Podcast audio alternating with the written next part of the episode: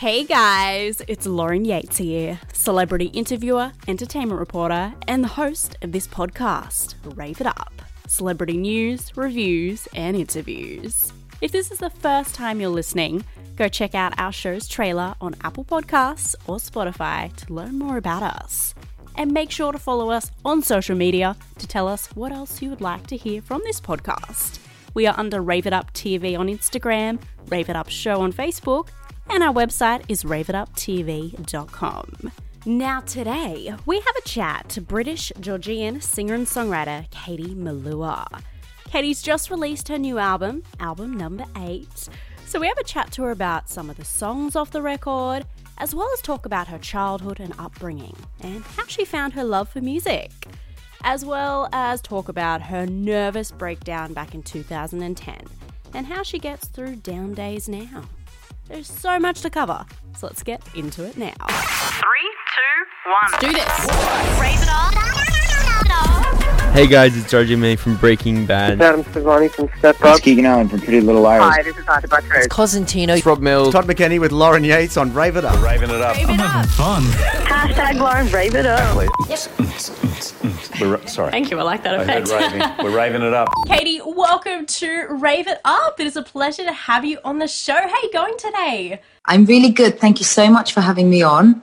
It's just lovely to be talking to you. Well, thank you for taking the time. I know you're a busy woman, so let's get straight into it. Since this is your first time on the show, we love actually love to start from the beginning and actually talk about your childhood and your upbringing if that's okay to get a good idea of you know how you've made it to where you are today and how you've become successful. Correct me if I'm wrong, but I did read that your father worked as a heart specialist. Is that correct? Yeah, that's true. I was born in Georgia, which was um, part of the former Soviet Union. So the Georgia that's uh, next to Turkey. And my whole family is from there. And yeah, my dad uh, was a heart surgeon. Uh, I say was because he's now a GP. So he had quite an unusual training from, you know, specializing in heart surgery to becoming a GP. But, you know, my childhood was spent in Georgia up until the age of eight. Um, and the reason for that was that the country really fell apart during the fallout of the Soviet Union.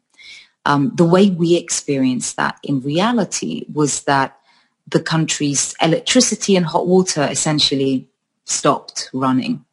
So, I mean, I would, I mean, I've spoken about this loads, but I would, you know, get a bucket of water um, from our yard and like take it up the three flights of stairs where we lived in the apartment.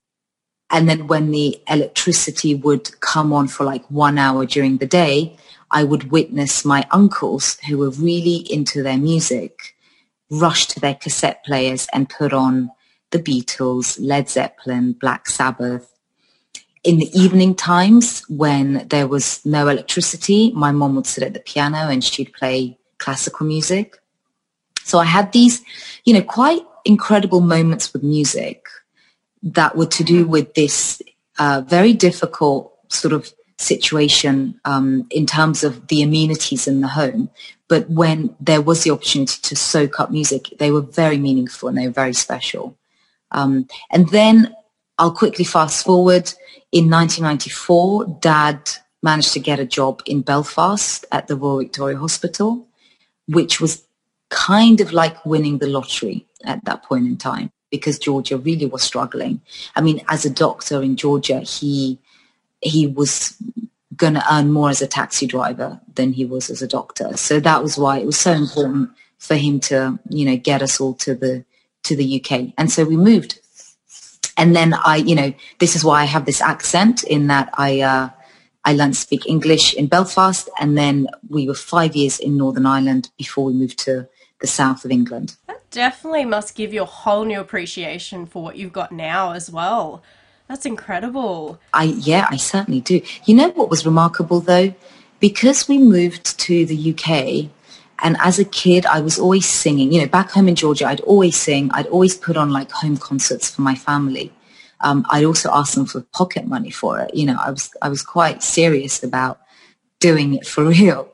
Um, you know, I think my parents realized that, you know, I had a talent for it. So when we moved to the UK, they were kind of crazy enough to think, well, we've come to the land where, you know, musicians can earn a living, you know, where they gave us the Beatles and Queen. And so Katie's probably going to make it, which was of course crazy because the music industry is incredibly tough and almost impossible, you know, to really make it.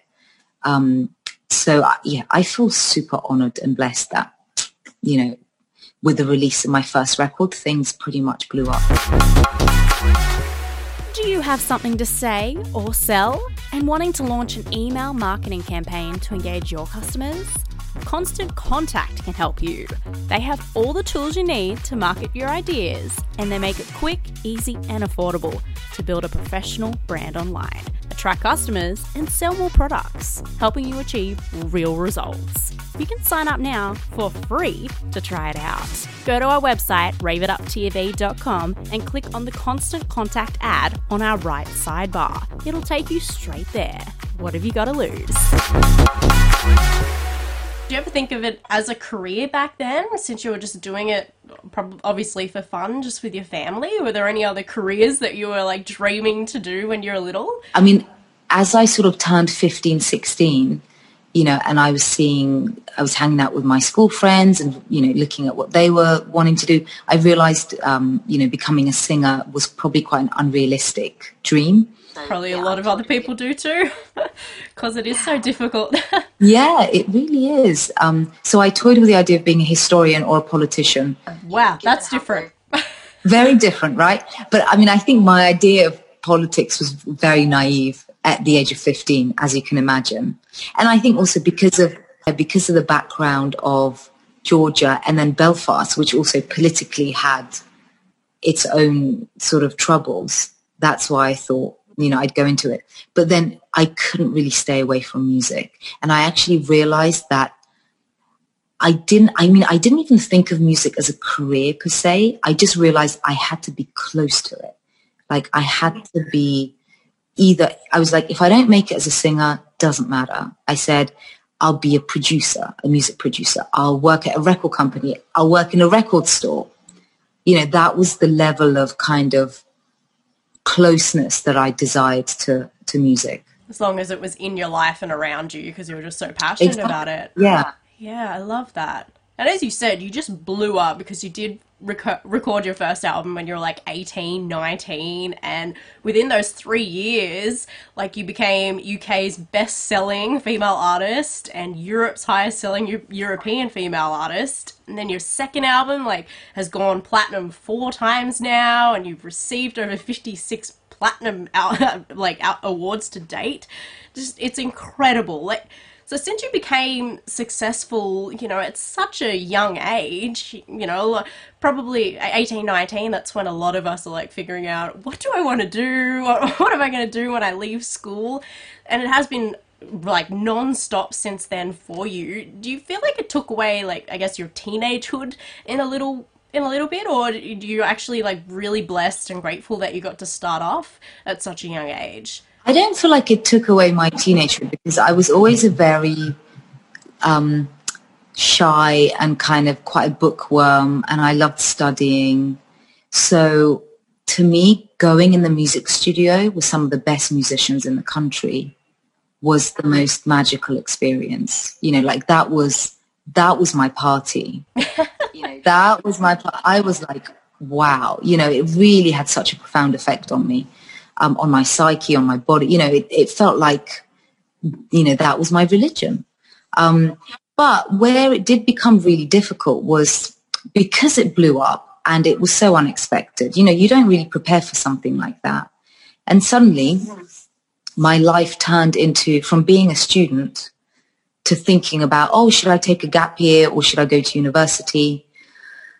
Uh, to suddenly traveling around the world, touring the world, you know, doing lots of interviews and then having to make another album quick. We have three months to do it, you know, because, you know, we're right at the peak. So we better make the most of it. You know, there was always this, there's always this sort of fear, um, that it's not going to last, you know, or like it's suddenly going to disappear from us. Like the competition is so high. It's such a, a desirable thing that that was the sort of the background attitude.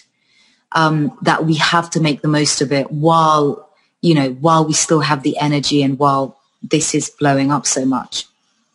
But of course, that way of thinking does end up catching up with you. And, you know, after um, seven years of living like that, I actually crashed majorly, you know, and I had a very publicly documented mental breakdown. I had to take time off for six months. Um, and uh, that, you know, that was interesting because I realized I'd been functioning on this idea that I, I was feeling so powerful and so, you know, superior because I'd made it like that, you know? And um, you realize actually, no, no one is above basic human needs of like preserving your energy, looking after your mental health, you know, looking after your soul and your spirit, you know, being, having a good uh, community of friends and family around you. So, you know, I learned some hard lessons with that. So I'm actually very grateful for the, for the crash that happened. Did you know we filmed this interview? Well, come on over to our YouTube channel, Rave It Up TV. You can subscribe for free. And here's a little secret we like to reward our active subscribers with autographed photos and merchandise, no matter where you are in the world. So don't forget to give us a thumbs up while you're there and get busy sharing the videos with your friends was definitely something I was going to bring up about this nervous breakdown that you had. And as we spoke before the interview, you know, we don't have that much time today, but I would, you know, in the, in the future, maybe do a part two interview because, you know, our, our show is very positive and motivating and I guess you know, um, motivating the listeners to really go follow their dreams and not just settle for any normal nine to five do- job that you might not enjoy, but just live life to the fullest. But then there's a whole other side of our show that we love to talk about the real stuff. You know, I think a lot of you know, people look up to their idols. Um, you know, your fans, for example, might be looking up to you going, oh, she's up in a pedestal and she's amazing and she doesn't have any down days. But, you know, we're human beings. We, we all have our down days and yeah, you had your nervous breakdown in 2010, and I guess I'd love to know because I'm sure that you probably still have some down days like we all do. Do you have any tips and, and what, what do you do to get through them? Well, I have to say, I think it's all about surrounding yourself with really good people, you know, and realizing actually that, you know, you might function in a certain system, but it doesn't have to be that way, you know, and the philosophy that you have and those around you have, um, is what will set the way that you work. You know, so for example, I work with people now who are extremely conscientious, who value like basic human energy. You know, my manager that I've been working with for seven years, when I first started working with him and I would call him on the weekend, you know, very soon I realized that actually on the weekend, he spends the weekend with his three daughters and the phone is off. And I was like, wow, that's amazing. You know, that's not the case in the music industry. Like most people really go after it really, really hard, you know, and they really set aside their own energy levels and their own basic needs to kind of chase this quite intoxicating dream of making it. Um, but no, you know, Sumit, my manager's like, no, it's the weekend and evenings, like, unless the world is literally falling apart and there's a huge emergency, there's no need. We should be able to our work, you know, in amongst the usual working hours. So, so basically, you know, having that philosophy helps to actually maintain the energy levels. I've just released a new record. In the past, it would have been ramming as many interviews and as many, you know, promo opportunities as you possibly can. But now mm. it's like, no, you know, we're scheduling it in an intelligent way because otherwise your interviews aren't going to be quality anymore, you know, and you're just going to sound like a repeating monkey saying the same stuff because you haven't got time to pause between interviews and think, okay, I've already said this. What do I want to say next? How do I recharge? Um, and yeah, and just making sure there's other things that I love doing, like gardening and, you know, spending time with my family. So yeah, you know, you, you just, I've just worked it out as I've gone along, but being surrounded by good people is the most important thing. Great. Well, hopefully everyone takes that on board if, if they haven't done that already, especially during this time with COVID. You know, I think so important. It's been like a really good just pause, press the pause button to just reassess where we are, where we are in life and that, you know, we need to surround ourselves with our loved ones and just get back to us. You know, our, our actual, our mental health is like the most important. So I'm really glad we could quickly chat about that today.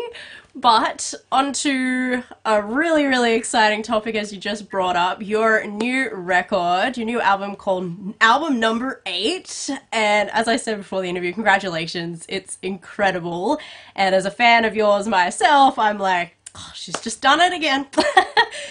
and I know this is probably a hard question because it'd probably be like picking a favorite child, but do you have a favorite song off the album? uh, well, I I won't be the usual light character and I would like to pick a song. I picked the last track on the album. It's called Remind Me to Forget. And this song is, well, it's about taking responsibility for your emotions. You know, that you can hold yourself together, that you can sort of not allow yourself to sink into, you know, um, a soap opera type drama.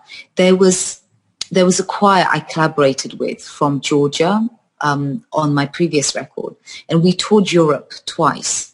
And on the very last tour, on the last day of the tour, one of the choir members gave me a big hug as we were saying goodbye, and she said, "There's something I want to say to you." She said. Um, you know, a lot of dramatic things will happen in your life, but it's up to you whether you turn it into a soap opera or not. Oh, I love that. I know. I really love that too. And, you know, and I realized that I, I've really taken that on and I've kind of thought about, well, where does that apply to in my life?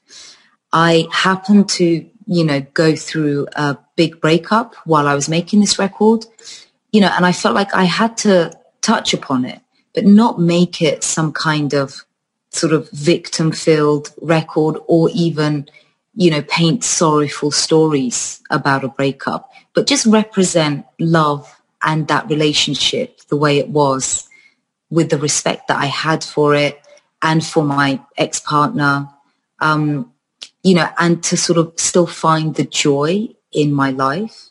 And so in that song, I feel like I've been able to put all of that in the words and the other thing that excites me about this record is this is the first time I've been in a position to write the lyrics entirely myself. Oh, congrats. Thank you. I'm really proud of that because, you know, words of these types of records are actually incredibly challenging to do. To me, clarity is really important and and seeing the truth of a matter is really important and trying to get that into pop songs is is a great challenge. Yeah, well, it's fully your baby now because you've done it all for yourself and by yourself. I love that. I mean, the thing is, obviously, being an artist, you, um, it is, you know, it has to be about you. But to me, I'm interested in the perspective, you know, in the perspective I have, and I'm fascinated by the world around me. Um, but I, I've always also slightly found it awkward to kind of be the center of attention and to, you know, to be that individual voice. So I'm kind of always sort of playing around with that, trying to be quite light-hearted about it. Yeah. For people that haven't checked out the album yet, you know, you've got a good mixture of everything there. So it is really, you know, as you said, touching on a bit of your breakup, other things, you know, your your trip with your dad to the mountains and leaving the mountain as well. So there's just so many it's just an album filled with stories pretty much, which is very exciting. Did you know Rave It Up now has a private Facebook group where we give away regular prizes and you get to have a sneak peek at what we're up to? You'll get to see some fun behind the scenes action and can be part of the interview process yourself, just like a real journalist. So come join us and share your passion for entertainment with all of our other fans. Just search Rave It Up Community on Facebook and we look forward to getting to know you. Since this is your eighth album, and you know your other seven albums before this have all when they were released, they all became top ten studio albums. So with this eighth, eighth album, is there a, a, certain expectation you feel like you have to meet now since the others did so well? Well, of course there is, but we as a team have been talking lots about that and saying, look, first of all, the industry is changing rapidly. The digital revolution has completely you know, there's a lot of things going on where, you know, a record can be doing incredibly well at the start of the week when it's out. And then it will get, you know, things will completely shift because all the digital numbers come into it. So the most important thing is that as a team, we keep our morale up and we really believe in this record and we keep the faith in it in the long term. And to have that kind of support, not just in our team, but also in our record company, BMG, is quite remarkable.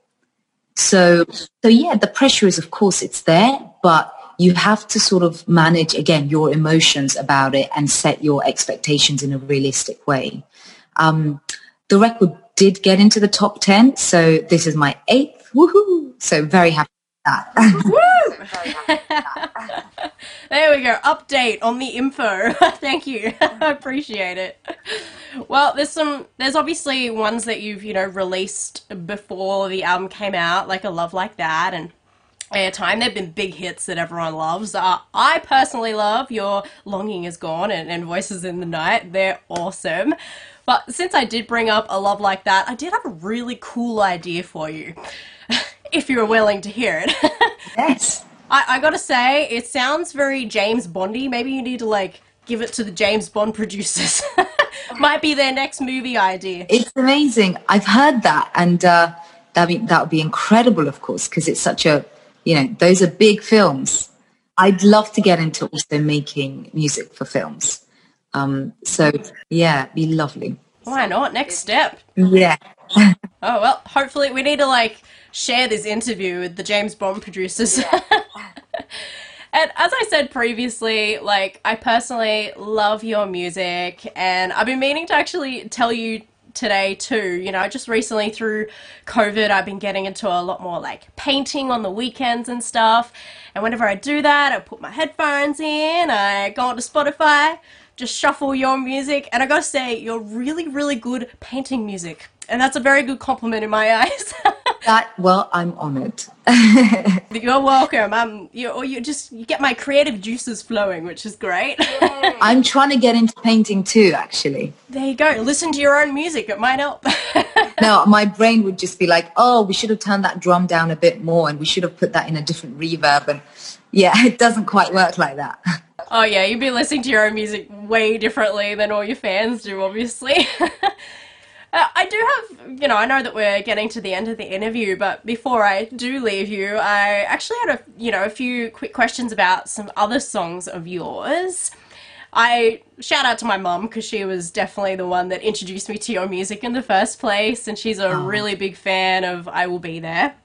And especially on YouTube, your orchestra live recording and she just listens to it over and over again. But that was the one that she showed me. And she wanted me to ask you today because right at the end of that video, you sing such a long and then high note. She, she just could not get over just how amazingly talented you are. Is that just natural talent or is that trained? Because if it's trained, then I guess we all we all have hope. um, you know what? I think it's a combination of the two. So. Uh, obviously, I think your voice ends up being what it is because of your anatomy in the voice and mouth and nose region.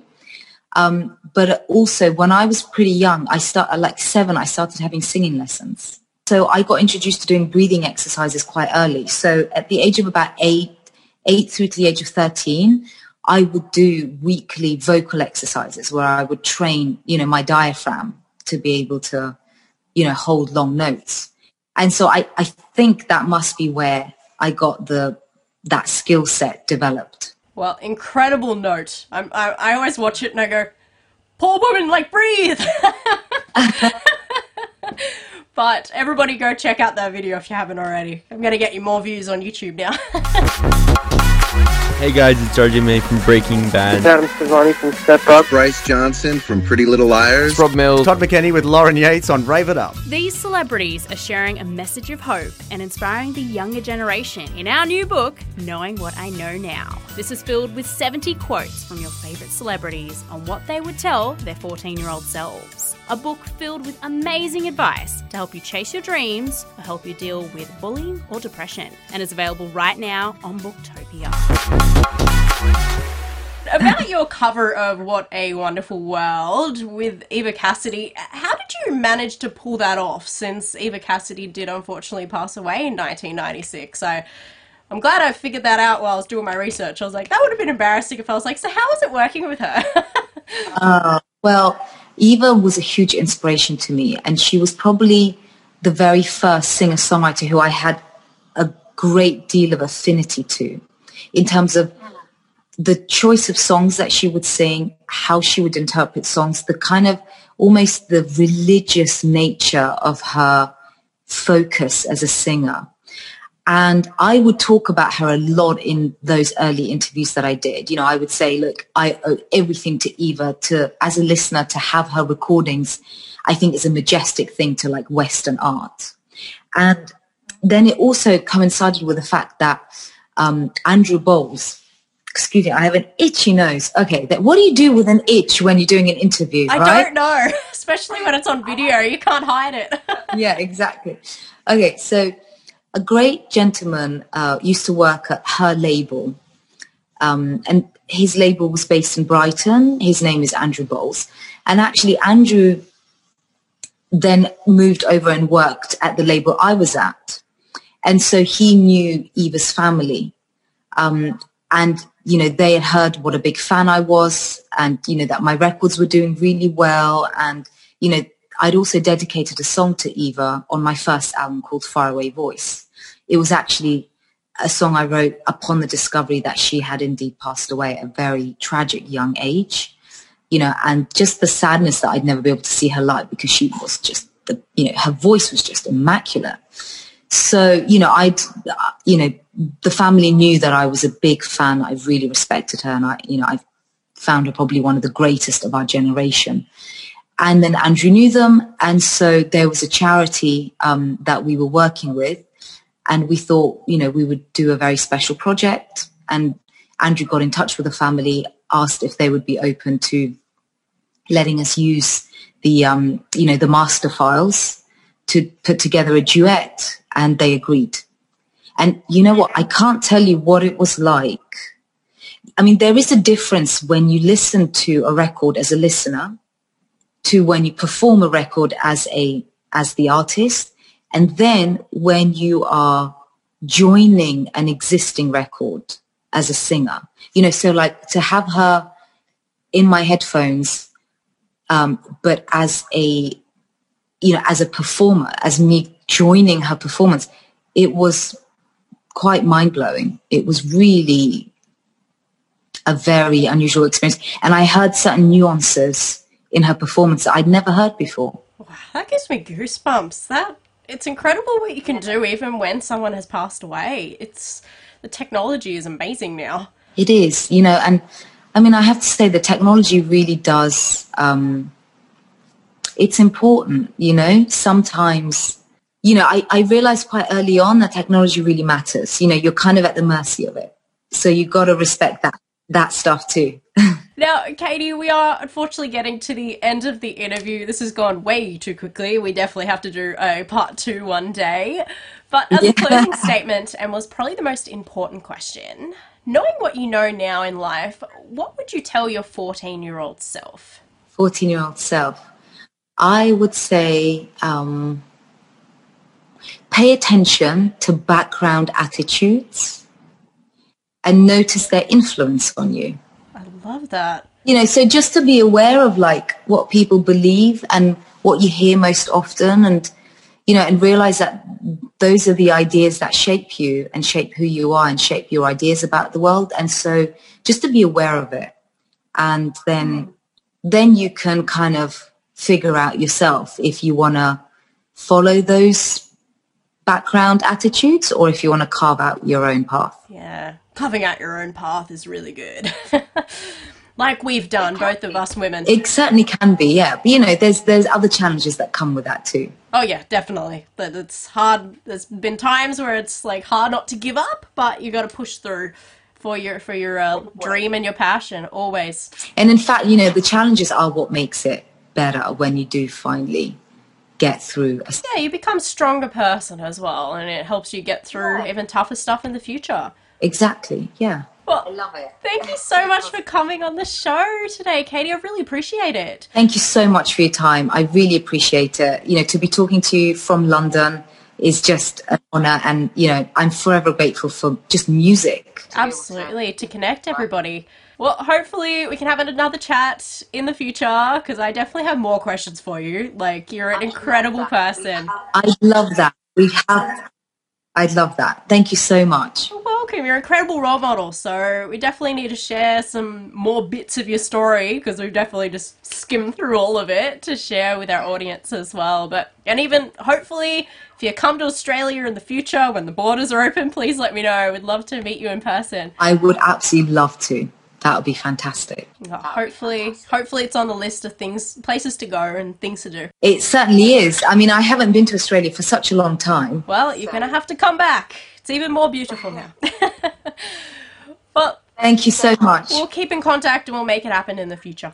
Perfect. Thanks a lot. Have a lovely day. Thank you for listening. If you want to be the first to get every new episode, remember to subscribe to this podcast for free. Just search for Rave It Up on Apple Podcasts and Spotify and share it with your friends.